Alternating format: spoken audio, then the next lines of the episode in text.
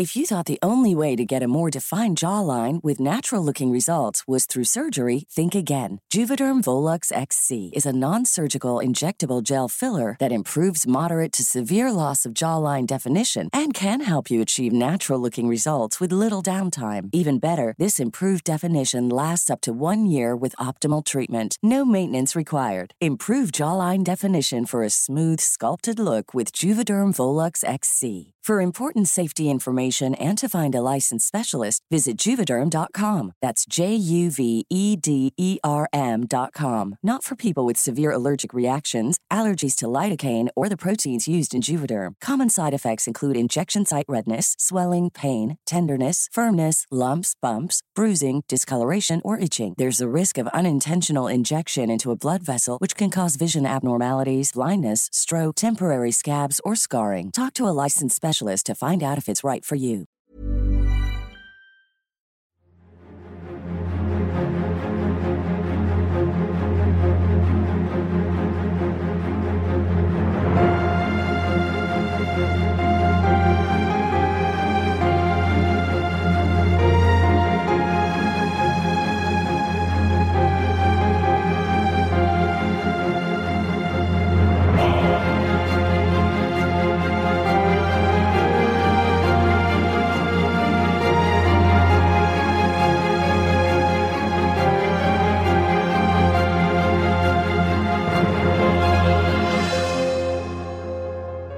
به پادکست رخ خوش اومدید. شما به سومین و آخرین قسمت از داستان زندگی کروش هخامنش گوش می‌کنید. ما اینجا تاریخ رو مرور می‌کنیم تا با مرور تاریخ گذشته بتونیم فردای بهتری رو برای خودمون بسازیم. من امیر سودبخش هستم و تو پادکست رخ هر بار شما رو با داستان زندگی کسانی آشنا می‌کنم که بخشی از تاریخ رو رقم زدن. Thank you.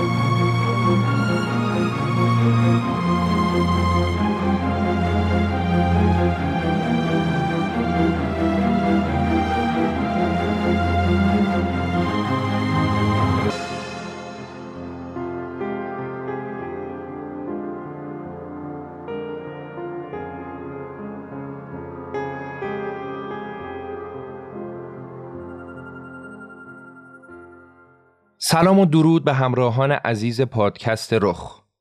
قبل از هر چیز می‌خواستم از همه شما به خاطر استقبال بینظیری که از پادکست رخ و به خصوص سریار سه قسمتی کروش کبیر داشتید یه تشکر ویژه بکنم.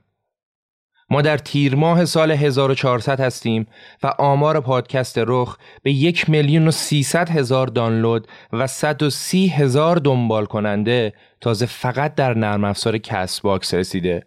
که بدون تعارف باید بگم از تمام اهداف و رویاهای منم فراتر بوده و من این همه رو مدیون حمایت تک تک شما هستم.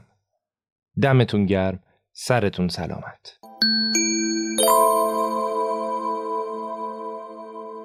تو قسمت اول به طور کلی از تمدنهای باستان صحبت کردیم و اونا رو معرفی کردیم. تا رسیدیم به سلسله هخامنشیان و پادشاهی پدر کروش کمبوجیه.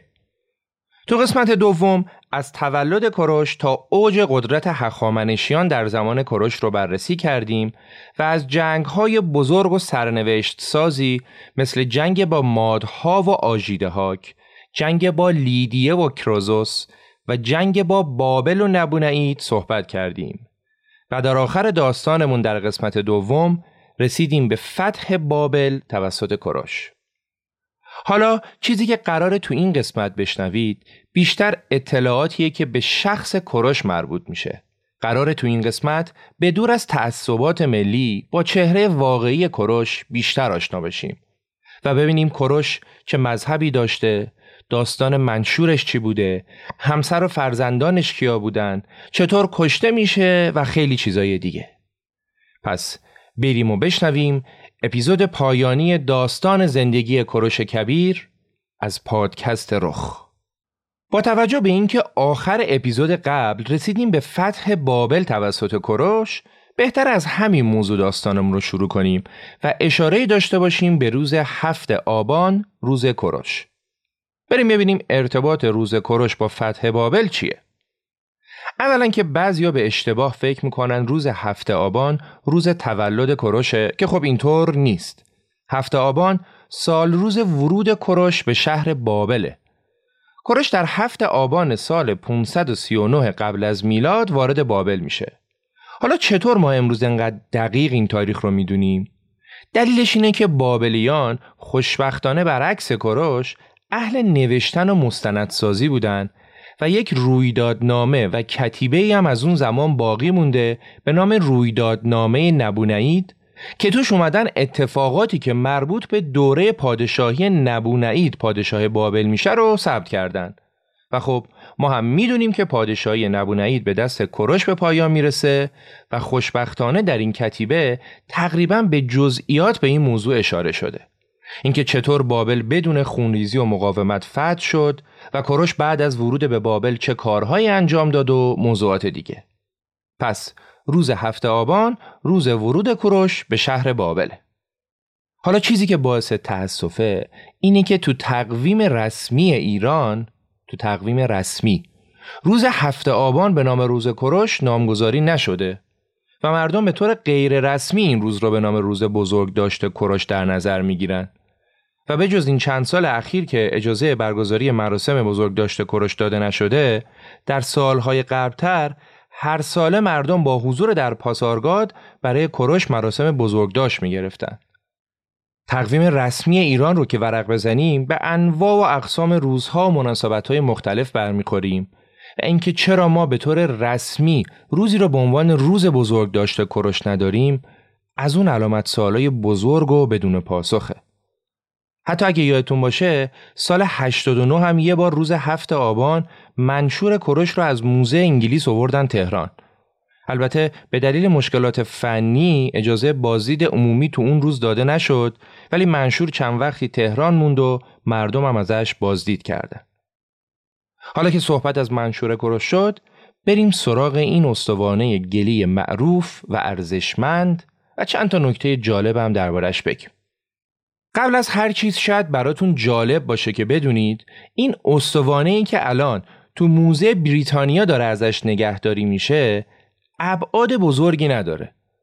طول و عرضش 22 در 10 سانتی متره که میشه مثلا اندازه جعبه دستمال کاغذی رومیزی. منشور کروش کمتر از 150 سال پیش توسط یک باستانشناس بریتانیایی پیدا میشه. و کشف این منشور از مهمترین کشفیات دوران بوده. محلی که این استوانه پیدا میشه در عهد باستان نزدیک محل پرستشگاه مردوک خدای بابلیان بوده. حالا این استوانه اونجا چیکار می‌کرده؟ ببینید اون زمان رسم بوده که کاهنان مردوک به تقلید از آشوری ها گزارشات اتفاق و جنگ های بزرگ رو روی یک لوح گلی می نوشتن و زیر معابد مربوط به خدای مردوک دفن می‌کردند تا پادشاهان و مردم آینده اونو پیدا کنن و در جریان اوضاع احوال گذشتگان قرار بگیرن. کما اینکه خود کروش هم در زمان خودش کتیبه مربوط به آشوربانیپار رو پیدا کرده بود و در جریان حمله پادشاه آشور به شهر بابل قرار گرفته بود. حالا 150 سال پیش که این استوانه پیدا شد خب بعد این همه سال شکسته و داغون شده بود و این قسمت هم اصلا ازش نیست و نابود شده بود.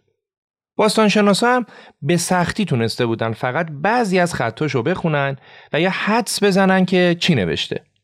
تا اینکه تقریبا 50 سال پیش یعنی 100 سال بعد از پیدا شدن منشور کروش تو یکی از دانشگاه های آمریکا یه باستانشناسی که داشت روی تکه کوچیک لوح گلی مربوط به بابلیان کار می کرد متوجه شد که این قطعه احتمالا قسمتی از منشور یا همون استوانه مشهور کروشه اندازه این قطعه دومی که پیدا شده بود تقریبا اندازه یک کارت ملی بود. بعد که اومدن بررسی بیشتر انجام دادن دیدن بله خودشه. این تیکه یه قسمتی از منشور کروشه بعدش هم دانشگاه آمریکا این قطعه رو به صورت قرضی دادش به موزه بریتانیا و اونجا چسبوندنش در کنار قطعه اصلی و هنوزم اونجا داره ازش نگهداری میشه. و البته کلا دو بار همین منشور برای بازدید به ایران اومده. یه بار قبل از انقلاب و یه بار هم که گفتیم سال 89 روی منشور کروش کلا 45 خط به خط میخی نوشته شده. که تقریبا 25 خطش رو میشه کامل خوند. حالا روی این استوانه چی نوشته شده؟ متن استوانه به دو بخش تقسیم میشه. تو بخش اول درباره خدایان قبلی بابلیان صحبت میشه بعد درباره کارهای بد نبونعید پادشاه بابل و جستجوی مردوک بزرگترین خدای بابلیان برای پیدا کردن پادشاهی شایسته و انتخاب کروش ادامه پیدا می‌کنه. این میشه 20 خط از 45 خط منشور که احتمالا یکی از کاتبان یا کاهنان بابلی اون رو نوشته و تو این 20 خط از کروش به عنوان سوم شخص یاد میشه. این بخش اول. تو بخش دوم منشور که طولانی تر هم هست مستقیم از زبان کروش صحبت میشه و به معرفی کروش و خاندانش و فتح بابل و کارهایی که در بابل کرده و آبادانی و آزادی که به مردم داده پرداخته میشه. ولی نکته تأسف بار اینه که خیلی از مواردی که امروز درباره متن این استوانه تو صفحات مجازی و اینترنت دیده میشه خلاف واقعیته و اصلا در متن استوانه از این صحبت ها نبوده. حتی بعضی از هنرمندای عزیزمون هم که این متن رو با صدای زیبای خودشون خوندن متاسفانه نرفتم ببینن آیا متنی که دارن می‌خونن و واقعا کروش گفته یا غیر واقعی بوده. مثلا گفته میشه که در منشور کروش نوشته شده که تا روزی که زنده هستم دین کسان دیگر را محترم می شمارم و سلطنت خود را بر کسی تحمیل نمی کنم و بردهداری را ملغا می کنم و مواردی دیگه که خب اینا اصلا در متن منشور کروش نیست. شاید شما وقتی متن رو بخونید و در کنارش هم به خدماتی که کروش داشته و تصمیماتی که گرفته اشراف داشته باشید بعد به این نتیجه برسید که کروش دین کسان دیگر را محترم میشمرده و سلطنتش رو بر کسی تحمیل نمی کرده و با بردهداری مخالف بوده. ولی موضوع اینه که عین این عبارات در منشور کروش نیست. و خلاصه که هرچی جمله قشنگ و پرتمطراق بوده وصلش کردن به منشور کروش که خب واقعیت نداشته البته که خود متن اصلی منشور اینقدری جالب بوده و در نوع خودش و در زمان خودش اینقدری نو و منحصر به فرد بوده که اصلا نیازی نیست برای اعتبار بیشتر بهش چیزی اضافه کرد. تأکید می‌کنم که داریم راجع به بیش از 2500 سال پیش صحبت می‌کنیم کوروش زمانی از آزادی مذاهب و ادیان صحبت می‌کنه و بهش عمل می‌کنه که دنیا شبیه بهش رو سابقه نداشته و تا صدها سال بعد هم هیچ کسی در جایگاه پادشاهی کشور انقدر آزاده و روشنفکر نبوده. استوانه کوروش به عنوان اولین منشور حقوق بشر شناخته میشه و سازمان ملل هم در سال 1971 ترجمه متن اصلی اون رو به شش زبان رسمی منتشر می‌کنه و یک نسخه بدلی از منشور هم تو مقر سازمان ملل در نیویورک به صورت نمادین نگهداری میشه. همچنین موزه بریتانیا این سند رو اولین بیانیه حقوق بشر نامگذاری کرده و بانکیمون دبیر کل سازمان ملل هم رسما از منشور کروش به عنوان اولین بیانیه حقوق بشر یاد کرده و اونو مایه افتخار ایرانیان دونسته. برای اینکه بیشتر با اندیشه های این بزرگ مرد آزاده تاریخ آشنا بشیم با هم بخشی از منشور کروش اولین بیانیه حقوق بشر تاریخ جهان رو مرور می‌کنیم.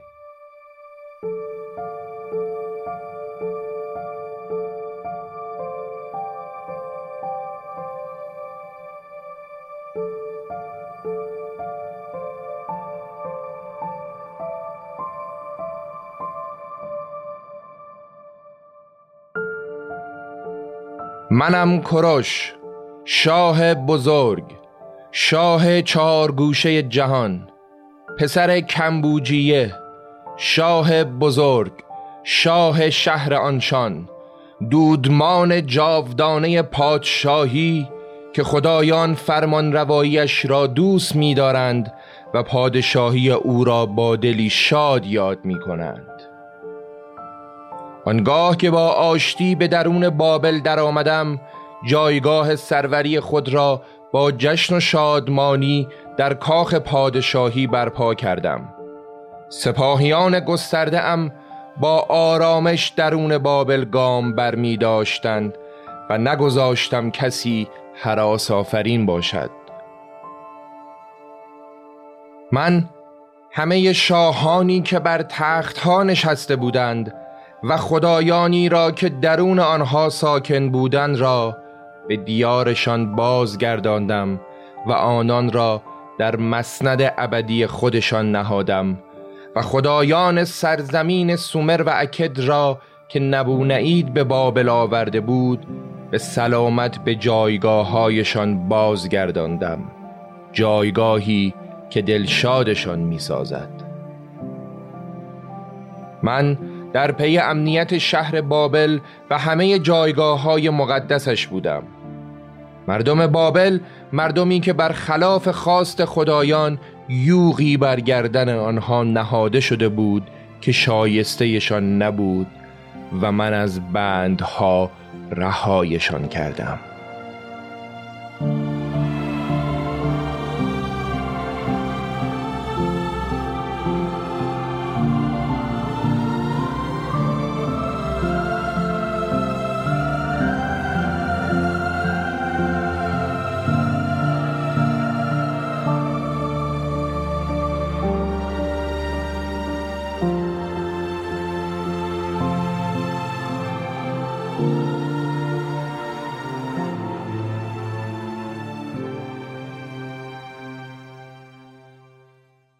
موضوع بعدی که می‌خوایم بریم سراغش اومدن نام کروش در کتابهای مقدس یهودیان و مسلمان هست. اول بریم سراغ کتاب مقدس یهودیا و عهد عتیق. تو مجموعه کتابهای عهد عتیق نام کروش به صورت مستقیم 23 بار اومده که از این 23 بار دوازده بار نام کروش در کتاب عزرا از کتابهای عهد عتیق اومده. عزرا از پیامبران بنی اسرائیل و از کاتبانیه که جزو دومین گروه مهاجران یهودی بوده که از اسارت بابل به اسرائیل باز میگشتند و در اصل رهبر این گروه بوده و پیامبری بوده که مستقیم مورد لطف و عنایت کروش قرار گرفته. داستان عزرا هم در نوع خودش جالبه. یهودیان معتقدند عزرا بنده محبوب خدا بوده و صد سال بعد از اینکه میمیره دوباره زنده میشه و برای یهودیانی که تبعید شده بودند شفاعت می‌کنه و متن تورات رو که فراموش کرده بودند و کسی قدرت احیای اون رو نداشته رو بهشون یادآوری می‌کنه و تورات رو دوباره برای قوم یهود بازخونی می‌کنه. قرآن هم راجع به عزرا صحبت کرده البته با نام عزیر ازش یاد کرده و یه اشاره به عزرا کرده. یه پرانتز هم اینجا باز کنم. ببینید در داستانهایی مثل زندگی یونس در شکم ماهی یا دوباره زنده شدن عزرا پیامبر یهودیا من دارم برای شما روایت داستان رو می‌کنم و کاری به واقعی و غیر واقعی بودنش و درست غلطش ندارم و نتیجه گیری هم می‌ذارم بر عهده شما. پرانتز بسته. در هر صورت از موضوع اصلیمون دور نشیم. گفتیم که در کتاب مقدس یهودیا بارها اسم کروش اومده و کروش بزرگ در تمامی متون یهودی بدون استثنا مورد احترام قرار گرفته. با حمله کروش به بابل رابطه خاصی بین اون و یهودیا شکل گرفت. تا جایی که یهودیا کروش را ماشیا یا همون مسیح و نجات دهنده خودشون می‌دونن. دستور کروش برای بازسازی معابد یهودیان و مخصوصا معبد سلیمان که داستانش رو تو قسمتهای قبلی گفتیم فصل جدیدی در زندگی یهودیان ایجاد کرد و کروش تنها غیر یهودیه که در کتاب مقدس لقب مسیحا بهش داده شده. در تاریخ قوم اسرائیل لحظه با شکوهتر و موثرتر از زمانی که کروش وارد بابل شد وجود نداره چون که اون در نظر بنی اسرائیل ناجی و مسیح موعودی بود که انبیای قوم یهود به مردم وعده اومدنشو داده بودند. خب این از کتاب مقدس یهودیا. حالا بریم سراغ قرآن. در قرآن و در سوره کهف آیات 82 تا 98 از شخصی به نام زلقرنین نام برده شده که به تایید خیلی از علمای اسلام این شخصی که با صفات بسیار خوبی قرآن ازش یاد کرده کسی نبوده جز کروش کبیر. البته بعضیا زلقرنین رو به داریوش و اسکندر مقدونی و حتی چین شینهوان پادشاه بزرگ چین هم نسبت دادن که خب اجماع روی کروش بیشتر بوده. در کل این نظریه موافقان و مخالفان زیادی داره و اگه به این موضوع علاقه من بودید یه کتابی هست به نام کروش کبیر در قرآن مجید و عهد عتیق. تعلیف دکتر فریدون بدرعی که مفصل به این موضوع پرداخته و نظرات موافقین و مخالفین رو آورده و می‌تونید این کتاب رو مطالعه کنید. و البته ما هم به این موضوع الان یه اشاره کوچیکی می‌کنیم. بیاید اول ببینیم اصلا این واژه زلقرنین از کجا اومده؟ این موضوعی که کمتر جایی بهش توجه کرده که چرا اصلا به کروش کروش زلقرنین میگن و واژه زلقرنین از کجا آمده معنی لغوی واژه زلقرنین یعنی صاحب دو شاخ اولین بار دانیال نبی پیامبر یهودیان تو کتاب دانیال تو عهد عتیق از این کلمه استفاده کرد.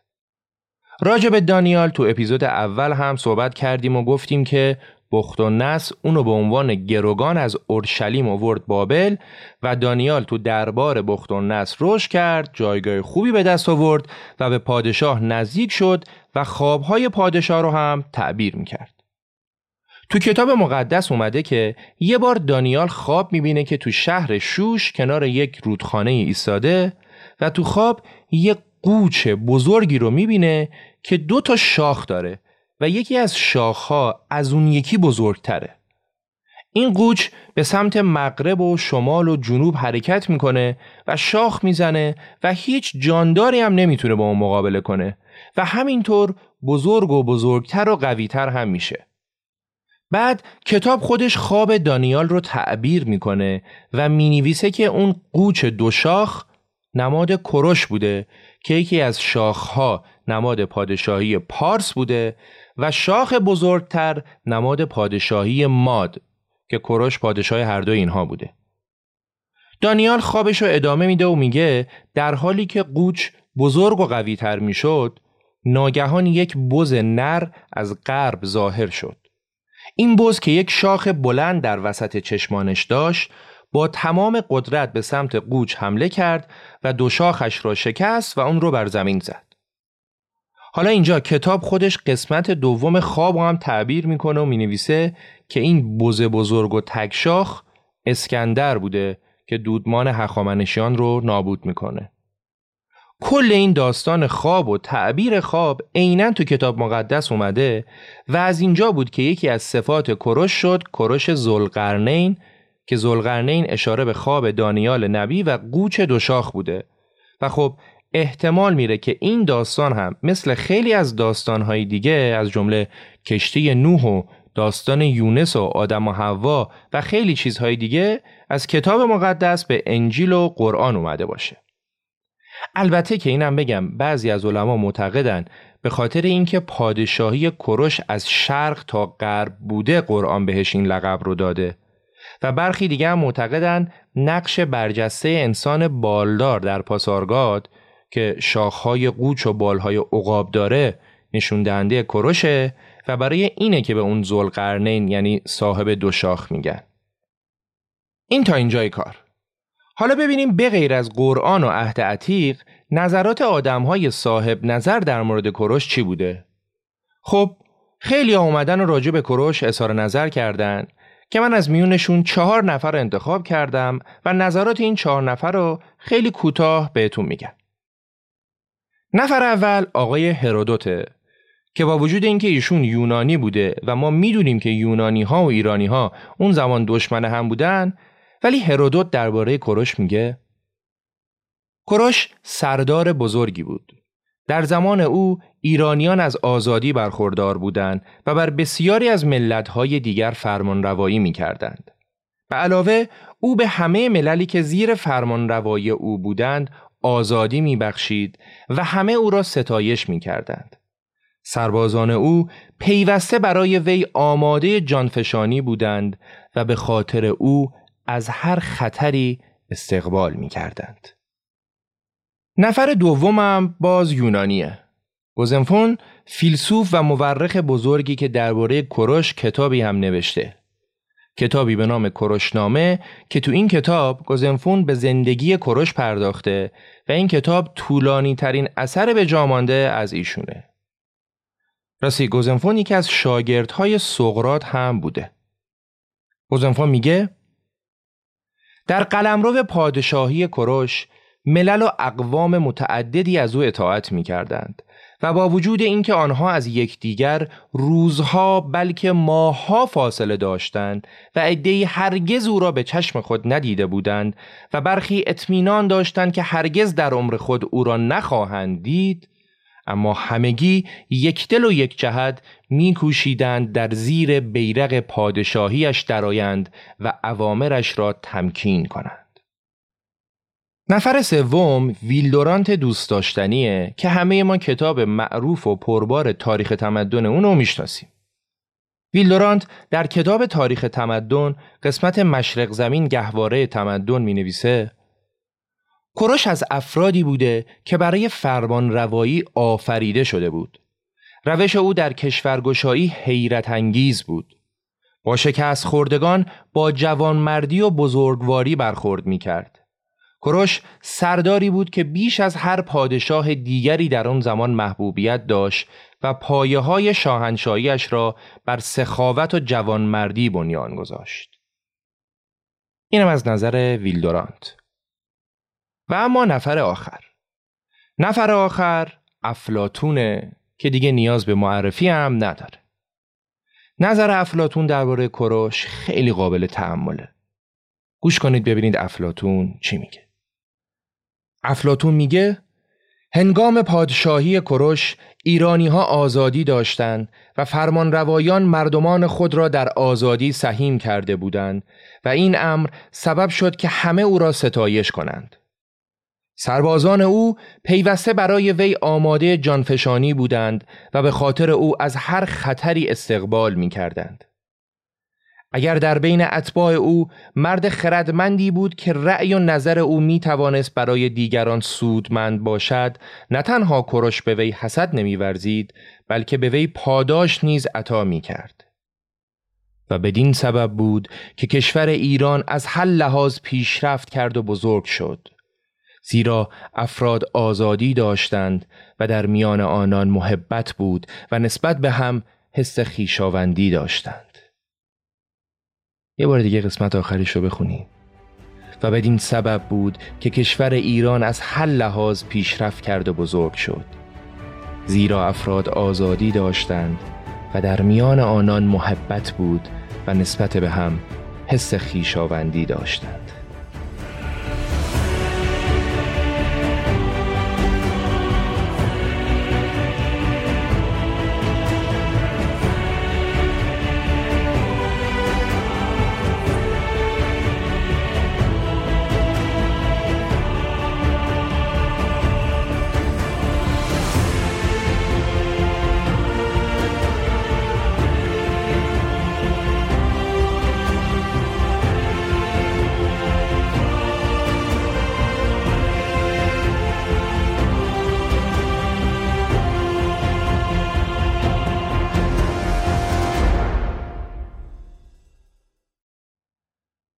می‌خوایم بپردازیم به نام و اصالت نام کروش. راجع به نام کروش هم مثل خیلی موضوعات دیگه دوران باستان حرف و حدیث زیاده. در سنگ نوشته های ایلامی از اون به نام کراش هم نام برده شده. در سنگ نوشته های حخامنشی کوروش هم گفته شده. در تورات به نام کرش هم اومده یونانی ها به اون کروس هم میگن و در زبان لاتین سایروس یا سیروس هم خونده میشه. بعضیا معتقدن نام کروش ریشه کردی داره. بعضیا معتقدن این اسم ریشه پارسی داره. ولی نظر غالب اینه که نام کروش یه نام پارسی و کردی نیست بلکه یک نام ایلامیه. ما می‌دونیم که آریایی ها و اجداد قوم هخامنش وقتی به فلات ایران اومدن در سرزمین های ایلام ساکن شدند و با گذشت دهها سال اونجا را سرزمین خودشون می‌دونستند و خب فرهنگشون هم با فرهنگ ایلامی ها گره خورد و نام کروش هم یکی از ده ها نام ایلامی بود که اقوام پارس برای بچه هاشون انتخاب می‌کردن. و از اون زمان تا امروزه هم این نام در فرهنگ ایرانی ها باقی مونده ولی خب امروزه مثل اینکه نام کروش محبوبیت قبلیشو نداره چرا که طبق آمار این نام حتی جزو پنجاه اسم محبوب ایرانی ها برای نامگذاری روی پسرانشون هم نیست. در صورت که مثلا سی چهل سال پیش اینطوری نبوده و نام کروش تو خانواده ها برای نامگذاری روی بچه هاشون اون زمان بیشتر استفاده می شده. این از نام کروش. حالا بریم سراغ همسر و فرزندان کروش. چیزی که درباره همسر کروش به صورت مستند و مطمئن می‌دونیم اینه که همسر کروش بانویی بوده به نام کاساندان که ایشون یکی از شاه دخهای حقامنش بوده و کروش اونو خیلی دوست داشته. حتی به گفته هرودوت موقعی که کاساندان میمیره کروش دستور میده که تمام اتباع شاهنشاهی براش عزاداری بزرگی برپا کنند. کاساندان و کروش صاحب پنج فرزند میشن. سه دختر به نامهای آتوسا، آرتیستون و رکسانا و دو پسر به نامهای کمبوجیه و بردیا. داستان فرزندان کروش رو تو اپیزود شهنشاه داستان زندگی داریوش هخامنش تعریف کردیم. کلا هم اگه خواستید بدونید بعد از مرگ کروش چه اتفاقایی برای امپراتوری هخامنشیان میفته و داریوش چطوری به پادشاهی می‌رسه می‌تونید این اپیزود رو گوش بدید. در کل این موضوع که آیا کاساندان تنها همسر کروش بوده یا اینکه کروش همسران دیگه هم داشته اصلا مشخص و مستند نیست. چیزی که مشخصه اینه که کاساندان همسر کروش بوده و کروش به اون خیلی علاقه داشته و فرزندان کروش هم همه از این مادر هستند. و راجع به همسران دیگه کروش اگر وجود داشتند اطلاعات موثق دیگه ای در دست نیست. اینم از این حالا بریم سراغ یه موضوع پرچالش مذهب کروش شاید تو نگاه اول خیلی از ما فکر کنیم که کروش زرتشتی بوده. و خب هنوزم بعضی از مورخای نقیده رو دارن که کروش زرتشتی بوده. ولی داستان به همین سادگی ها هم نیست. قبل از اینکه بخوام توضیح بیشتری بدم باید بریم سراغ اقوام ایرانی تبار قبل از زرتشت. اون زمان مذهب اقوام ایرانی آین کهن ایرانی بوده. این آین حتی قبل از زمانی که آریایی ها به فلات ایران بیان هم بین اونا وجود داشته. ولی با ساکن شدن آریایی ها در ایران این آین به تب به مرور زمان تغییراتی هم داشته و تا اونجایی که ما دسترسی به تاریخ داریم مشخص شده که اهورا مزدا یکی از خدایان بزرگ این آین بوده یعنی چی؟ یعنی اینکه واژه اهورامزدا لزوما به معنی خدای زرتشتی ها نیست و قبل از پیدایش دین زرتشت هم با وجود اینکه مردم عموما یک تا پرست نبودند ولی خدایی به نام اهورامزدا هم در کنار خدایان دیگه پرستیده می شده و بعد از زرتشت هم که نام خدای دین اون اهورامزدا بوده. و امروزه ما اسم اهورامزدا میاد یاد دین زرتشت میفتیم اینکه زرتشت از نام اهورامزدا که قبلا هم داشته مورد استفاده قرار می‌گرفته استفاده کرده اصلا چیز عجیبی نیست. این موضوع به کرات در ادیان دیگه هم دیده میشه. مثلا در دین اسلام هم کلمه الله از قبل وجود داشته کما اینکه اصلا نام پدر حضرت محمد هم عبدالله به معنی بنده الله بوده دیگه و بعد حضرت محمد برای معرفی خدای یکتای دین اسلام از این واژه منتها با تعاریف جدید استفاده میکنه.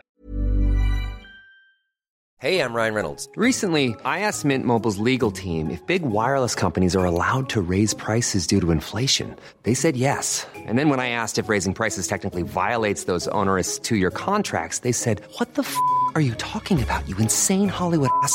So to recap, we're cutting the price of Mint Unlimited from $30 a month to just $15 a month. Give it a try at mintmobile.com slash switch. $45 up front for three months plus taxes and fees. Promoting for new customers for limited time. Unlimited more than 40 gigabytes per month. Slows. Full terms at mintmobile.com. If you thought the only way to get a more defined jawline with natural looking results was through surgery, think again. Juvederm Volux XC is a non surgical injectable gel filler that improves moderate to severe loss of jawline definition and can help you achieve natural looking results with little downtime. Even better, this improved definition lasts up to one year with optimal treatment. No maintenance required. Improve jawline definition for a smooth, sculpted look with Juvederm Volux XC. For important safety information and to find a licensed specialist, visit juvederm.com. That's J U V E D E R M.com. Not for people with severe allergic reactions, allergies to lidocaine, or the proteins used in Juvederm. Common side effects include injection site redness, swelling, pain, tenderness, firmness, lumps, bumps, bruising, discoloration, or itching. There's a risk of unintentional injection into a blood vessel, which can cause vision abnormalities, blindness, stroke, temporary scabs, or scarring. Talk to a licensed specialist to find out if it's right for you. حالا از بحث دور نشیم. گفتیم که واژه مزدا مختص آین زرتشت نبوده و در آین کهن ایرانی هم مورد استفاده قرار می گرفته. در واقع اون دسته از تاریخدانها و صاحب نظرانی که معتقدن کرش زرتشتی نبوده استدلالشون اینه که اولا نمیشه گفت که هر جا ما نام اهورامزدا رو دیدیم بگیم که مردمان اون منطقه لزوما زرتشتی هستند چون آینهای دیگر هم اهورامزدا رو میپرستیدن. و دوما در سنگ نوشته های حخامنشی نه تنها به زرتوش بلکه به هیچ مطلب دیگه ای که بتونه این سنگ نوشته ها رو به زرتوش مرتبط کنه هم اشاره نشده. پس بنابراین کروش احتمالا زرتشتی نبوده و آین کهن ایرانیان رو برای خودش داشته. مضاف بر این دو استدلال اساسی سه دلیل دیگه هم برای اثبات این موضوع مطرح میشه. اول اینکه خب می‌دونیم زرتوش یکتاپرست بوده. در صورتی که در آثار به جامانده از هخامنشیان دوره کروش می‌بینیم که از خدایان متعددی صحبت میشه و نشونه های از یکتاپرستی خیلی دیده نمیشه. دلیل دوم این که می‌دونیم زرتشتی ها مرده هاشون رو اون زمان خاک نمی‌کردن و اونا مرده ها رو با آین خاصی به دست طبیعت میسپردن.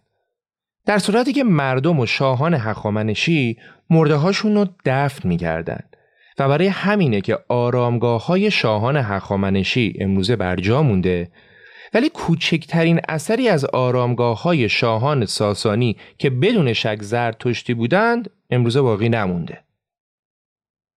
دلیل سومم اینه که در نوشته های بازمانده از هخامنشیان مطلقا هیچ نامی از اوستا برده نشده و در لوها و سنگ نوشته ها هم خبری از اوستا به عنوان کتاب آسمانی هخامنشیان نیست و این خیلی عجیبه که مردمی که تحت آین پیامبری زندگی می‌کنن کوچکترین نامی از پیامبرشون و کتاب آسمانیشون در آثارشون نباشه.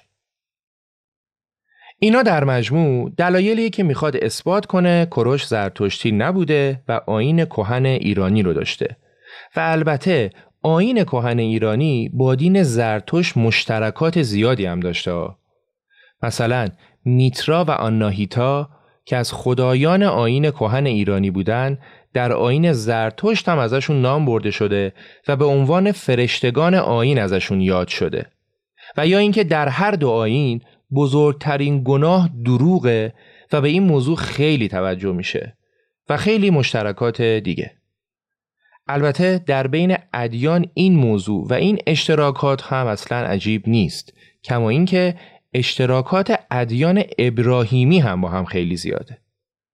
پس با توجه به این توضیحات احتمال میره که کروش زرتشتی نبوده باشه.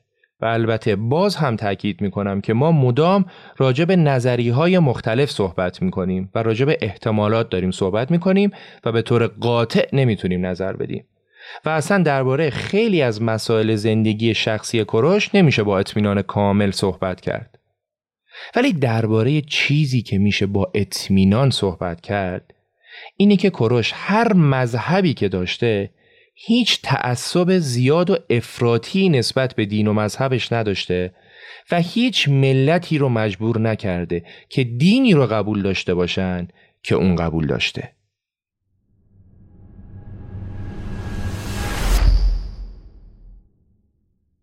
می‌رسیم به بخش پایانی اپیزود و اینجا می‌خوایم ببینیم که پایان زندگی کروش چطور رقم می‌خوره. چیزی که تقریبا با اطمینان میشه ازش صحبت کرد اینه که کروش از چهل سالگی تا هفتاد سالگی پادشاه امپراتوری بزرگ هخامنشیان بوده و سال 530 قبل از میلاد از دنیا رفته. چطور انقدر مطمئنیم؟ دلیلش اینه که از سال 530 قبل از میلاد دو تا لوح گلی به جا مونده که در ظاهر هیچ ارزشی ندارن ولی تونستن تو این موضوع خیلی به ما کمک کنن. یکی از لوحای گلی مربوط میشه به سند زمینی که خانوم داره به یکی از آشنایانش این زمین رو میفروشه و تو این لوح نوشته شده که تاریخ سند مربوط میشه به نهمین سال پادشاهی کروش شاه کشورها یعنی اون منطقه نه سال قبل توسط کروش فتح شده و پادشاه هم همچنان کروشه سند دوم مربوط میشه به همون سال چند وقت جلوترش که سند درباره فروش اولاغ یک مرد بابلیه و روش هم نوشته شده که آغاز پادشاهی کمبوجیه پس چی شد؟ ما از یک سال دو تا سند داریم که روی یکیش نوشته شده پادشاهی کروش و رو دیگری نوشته شده پادشاهی کمبوجیه حالا مورخا به استناد به این دو سند میگن که کروش حتما در سال 530 یه تاریخی بین دو روزی که تو سندها اشاره شده از دنیا رفته و کمبوجیه جانشین اون شده.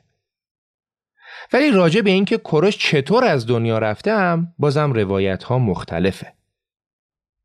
گوزنفون که میگه کروش به مرگ طبیعی از دنیا رفته و بعدش هم اومده تو کتابش از قول کروش یه وصیت‌نامه احساسی نوشته که نه وصیت‌نامش معتبره و نه روایتش درباره مرگ کروش چرا که تنها مورخی که ادعا کرده کروش به مرگ طبیعی از دنیا رفته ایشون بوده و همه مورخهای دیگه گفتن که کروش در جنگ کشته شده. حالا با یه سری اختلاف نظر در جزئیات که می‌خوایم راجع بهشون صحبت کنیم. چیزی که می‌دونیم اینه که به احتمال زیاد کروش در جنگ با ماساگت ها کشته میشه. ماساگت ها یه تیره ای از سکاها بودن که تو اپیزودهای قبل و تو اپیزود داریوش راجع بهشون زیاد صحبت کردیم. سکاها قومی آریایی تبار، بسیار خشن، جنگجو که از تمدن و فرهنگ زمان خودشونم عقبتر بودن.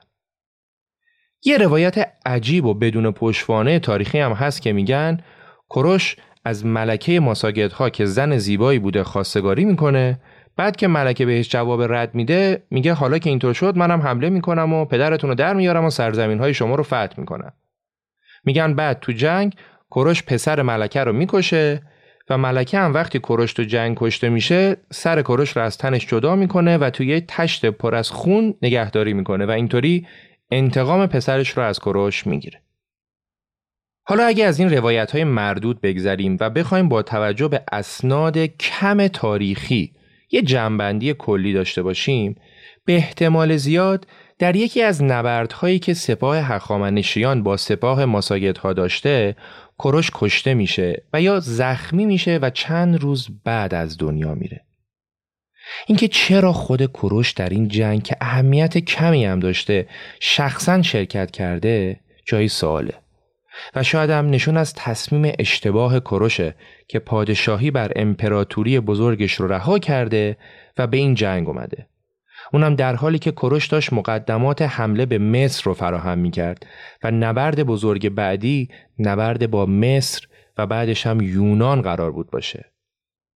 ولی اوضاع همیشه هم به کام نیست و کروش در جنگ با ماساگت ها کشته میشه و سی سال پادشاهی اون بر امپراتوری بزرگ هخامنشیان به پایان می‌رسه. روش پادشاهی کروش الهام بخش بسیاری از دولت مردان بعد از اون شد. توماس چفرسون سومین رئیس جمهور آمریکا و نویسنده اصلی اعلامیه استقلال آمریکا شیفته کروش بود و تو نامه این که به نوش فرانسیس می نویسه میگه بهت توصیه می‌کنم همیشه تاریخ و ادبیات رو بخونی و برای خوندن تاریخ هم کتاب کروشنامه گازنفون رو پیشنهاد میده. و همین توصیه هم جان آدامز دومین رئیس جمهور آمریکا به پسرش می‌کنه. تجربه کروش هخامنش در اتخاذ سیاست رواداری مذهبی و عدم تحمیل دین رسمی که در کروشنامه منعکس شده بود الگویی برای جفرسون بود که بتونه ببینه چطور حکومتی با اون وسعت و پهناوری و وجود مشکلات زیاد تونسته آزادی عقاید مردمش رو تضمین کنه. به نظر می رسید که اگه کوروش موفق شده در جهان باستان با اون درجه از توحش و وجود فرقه های مختلف دینی که دائم با هم در حال جنگ بودن بیطرفی حکومت رو در مقیاسی به گستردگی امپراتوری هخامنشی تضمین کنه این کار در جهان مدرن نیز برای جفرسون ها قابل تکرار باشه. کروش پادشاهی بود که سه امپراتوری بزرگ ماد، لیدیه و بابل رو ساقط کرده بود. ولی آیندگان فراموش نکردند که کروش هیچ کدام از سه روای آنها را نه آژیدهاک نه کرازوس و نه نبونعید را نکشت بلکه به تبعید آنها بسنده کرد و حتی برای آنها زندگی شاهانهی فراهم کرد و این رفتار در جهان باستان و حتی جهان مدرن بی سابقه بود. کروش پادشاهی بود که در نزد بابلیان برگزیده خدای مردوک بود. در نزد یهودیان مس شده خداوند و مسیح اونها بود و پارسیان کروش رو پدر ایران زمین می دونستند. این بود داستان ایران در عهد باستان داستان زندگی کروش فخر ایران زمین که به راستی تاریخ در این وسعت امپراتوری پادشاهی همچون او به خود ندید.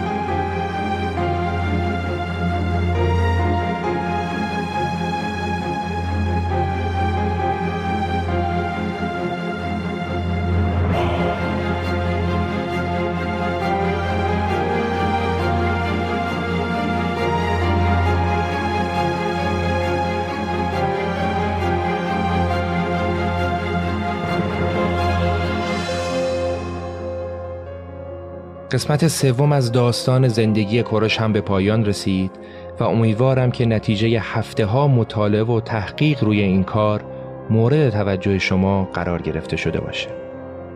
نمی‌دونم چقدر موفق بودم ولی اینو می‌دونم که تمام توان و انرژیم رو گذاشتم و منتظر پیام ها، نقد ها و نظرات شما هم هستم. و ممنون از تک تک شما همراهان عزیز پادکست رخ. دم همه شما گرم.